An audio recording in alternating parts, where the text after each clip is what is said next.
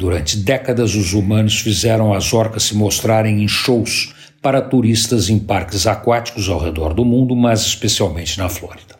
Os impressionantes mamíferos eram treinados, ou melhor, obrigados, mediante diferentes técnicas de submissão, a participarem de brincadeiras com treinadoras de biquíni, saltando de diferentes maneiras em enormes piscinas com arquibancadas em volta. O ponto alto do show era o momento, no final, em que a orca, depois de realizar com sucesso toda a coreografia, se postava ao lado da treinadora e ficava de boca aberta ansiosamente esperando o peixe que ela ganharia de recompensa por ter divertido centenas de pessoas que pagavam para vê-las saltando e nadando sob o comando de lindas moças de biquíni.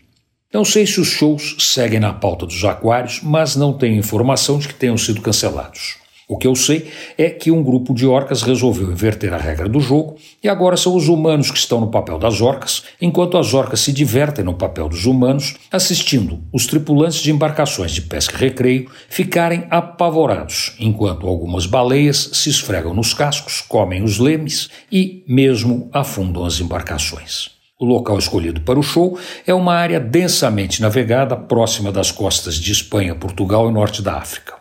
Não há confirmação, mas pode ser que tenha sido escolhida como retaliação ao Aquário de Lisboa, inaugurado na Exposição Mundial de 1998 e que realmente é muito bonito, pelo menos sob o ponto de vista humano.